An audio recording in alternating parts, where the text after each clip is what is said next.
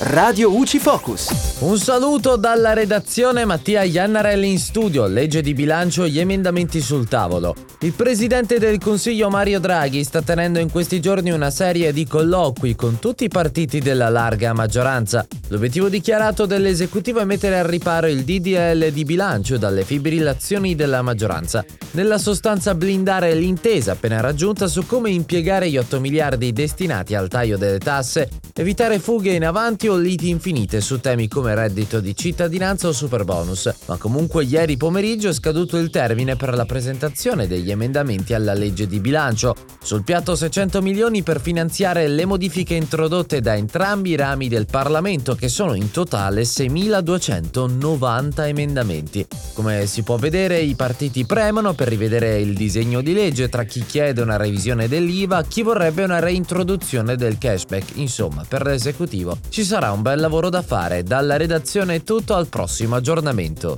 Radio UCI.